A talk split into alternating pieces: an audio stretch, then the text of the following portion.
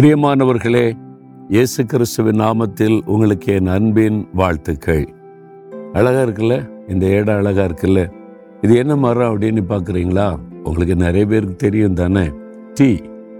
இல்லை நம்ம டீ குடிக்கிறோம்ல அந்த டீ.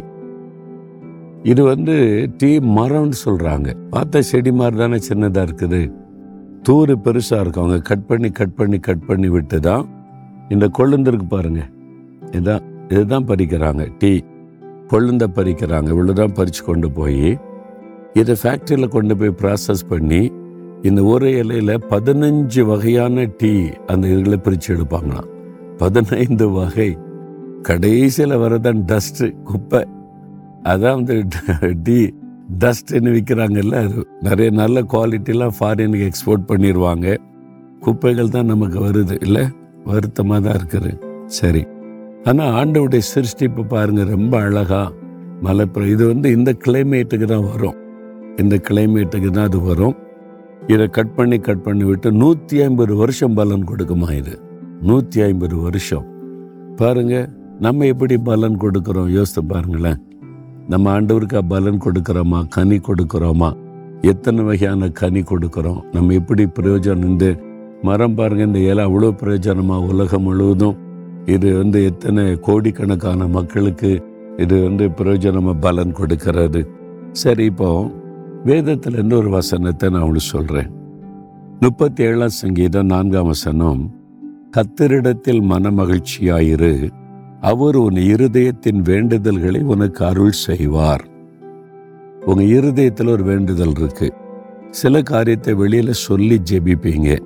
சில காரியத்தை வெளியில சொல்ல முடியாது. உண்மைதானே?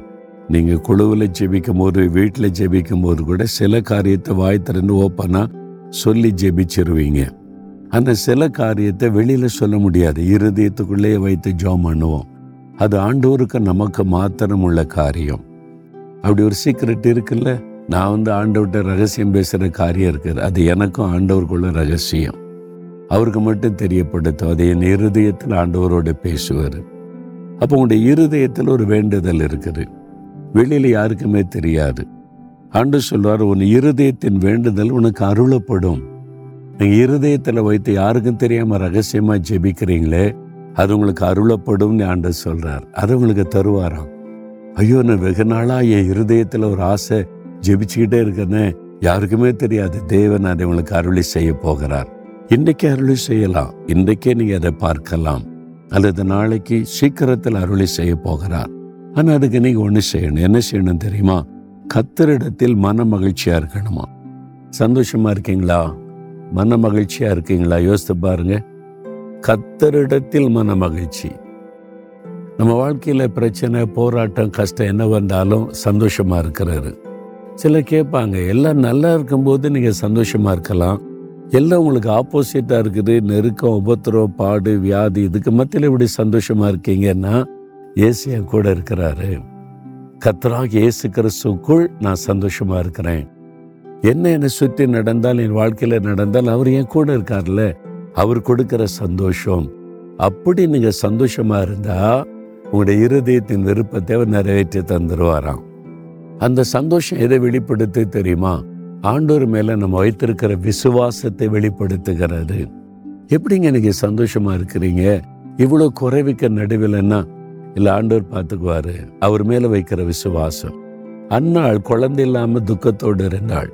ஒரு நாள் ஆண்டோட போய் மன கசந்து அழுது ஜெபிச்ச பிறகு அதன் பிறகு அன்னால் துக்கமுகமாக இருக்கவில்லை அப்படின்னு பைபிள் இருக்கு. அப்படின்னா என்ன தான் சந்தோஷமா இருந்தா? எல்லாரும் பார்க்குறாங்க ஊராரு எப்போ பார்த்தாலும் அண்ணாள் சோகமா இருப்பா அழுதுகிட்டே இருப்பா.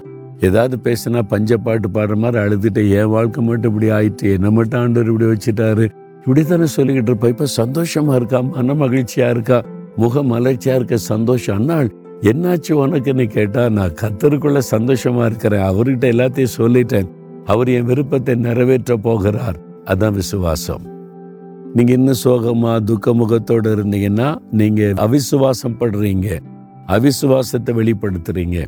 சந்தோஷமா இருந்தீங்கன்னா விசுவாசத்தை வெளிப்படுத்துறீங்க. அப்படி விசுவாசத்தை நீங்க வெளிப்படுத்தினா உங்களுடைய மன விருப்பத்தை அருளி செய்வேன்னு ஆண்டு சொல்றார். இப்ப என்ன செய்ய போறீங்க? அப்ப ஆண்டவர் மேல எல்லாத்தையும் வச்சுட்டா கத்தருக்குள்ளே மன மகிழ்ச்சியா இருக்க முடியும். இன்னைக்கு சொல்றீங்களா ஆண்டவரே உமக்குள்ளே நான் எப்பவுமே மன மகிழ்ச்சியா இருப்பேன். இனி துக்கமா சோகமா இருக்க மாட்டேன் முறுமுறுக்க மாட்டேன் குறை சொல்ல மாட்டேன்.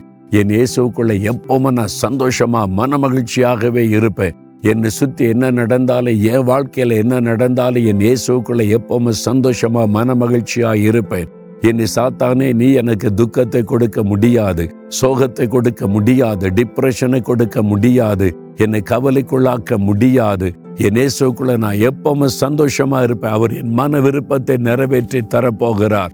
இயேசுவுக்கு ஸ்தோத்திரம் ஸ்தோத்திரம். இயேசுவின் நாமத்தில் ஆமேன் ஆமேன்.